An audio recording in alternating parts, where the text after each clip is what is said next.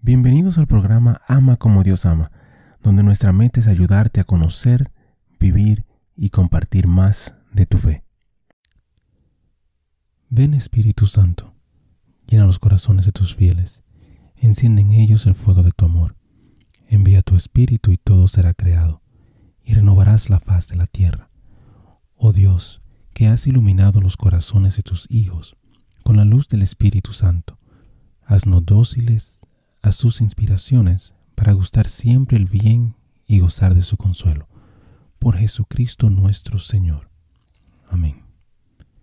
Padre Celestial, te damos gracias por tu amor, por tu bondad y por tu misericordia.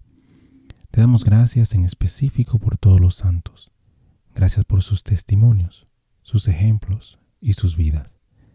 Te pedimos que les permitas seguir intercediendo por nosotros y que nosotros podamos seguir sus ejemplos de humildad, de fe, de valentía y de amor.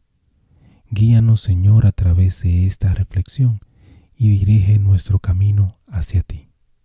Amén. San Juan Crisóstomo, Santo del Día para el 13 de septiembre. La intriga que rodea a Juan el gran predicador de Antioquía son características de la vida de cualquier gran hombre en una ciudad capital. Traído a Constantinopla después de una docena de años de servicio sacerdotal en Siria, Juan se encontró a sí mismo como la víctima renuente de una artimaña imperial para hacerlo obispo en la ciudad más grande del imperio. Sin imposición, pero digna, y preocupado por dolencias estomacales de sus días en el desierto como monje, Juan se convirtió en obispo bajo la nube de la política imperial. Si su cuerpo era débil, su lengua era poderosa. El contenido de sus sermones nunca carecían. A veces el punto picaba en lo alto y poderoso. Algunos sermones duraron hasta dos horas. Su estilo de vida en la corte imperial no fue apreciado por muchos cortesanos. Ofreció una modesta mesa a los aduladores episcopales que esperaban favores imperiales y eclesiásticos. Juan deploró el protocolo de la corte que le otorgó precedencia ante los más altos funcionarios estatales. Su celo lo llevó a una acción decisiva. Los obispos que sobornaron para llegar al poder fueron depuestos. Muchos de sus sermones pidieron pasos concretos para compartir la riqueza con los pobres. A los ricos no les gustó escuchar de Juan que la propiedad privada existía debido a la caída de la desgracia de Adán, como tampoco le gustaba a los hombres casados escuchar que estaban obligados a la fidelidad matrimonial tanto como sus esposas.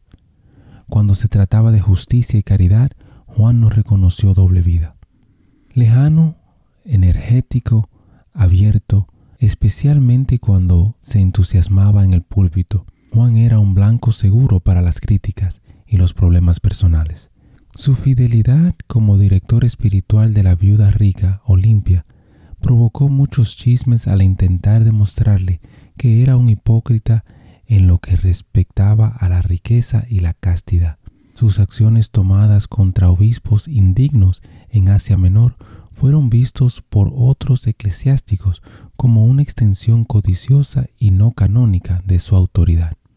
Teófilo arzobispo de Alejandría, y la emperatriz Eudoxia estaban decididos a descreditar a Juan. Teofio temía el crecimiento en importancia del obispo de Constantinopla y aprovechó la ocasión para acusar a Juan de fomentar la herejía. Teófilo y otros obispos enojados fueron apoyados por Eudoxia. La emperatriz resentía sus sermones que contrastaban los valores del Evangelio con los excesos de la vida de la corte imperial. Ya sea intencionado o no, los sermones que mencionaba a la espeluante Jezabel y las impías Herodias se asociaban con la emperatriz, que finalmente logró que Juan fuera exiliado. Él murió en el exilio en el 407. Reflexión. La predicación de Juan Crisóstomo, con palabras y ejemplos, ejemplifica el papel del profeta para consolar a los afligidos y afligir a los cómodos. por su honestidad y coraje, pagó el precio de un misterio turbulento como obispo, personal y hasta el exilio. Hermano y hermana, te invito a pedir a Dios por los predicadores, evangelistas y todos los que representan la fe con sus acciones y sus palabras. Bendiciones. Gracias por compartir y participar en esta reflexión con nosotros.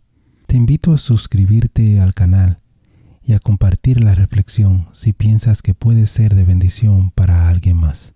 Que Dios te bendiga y te ayude a ti y a tu familia. Muchísimas gracias por escuchar el episodio.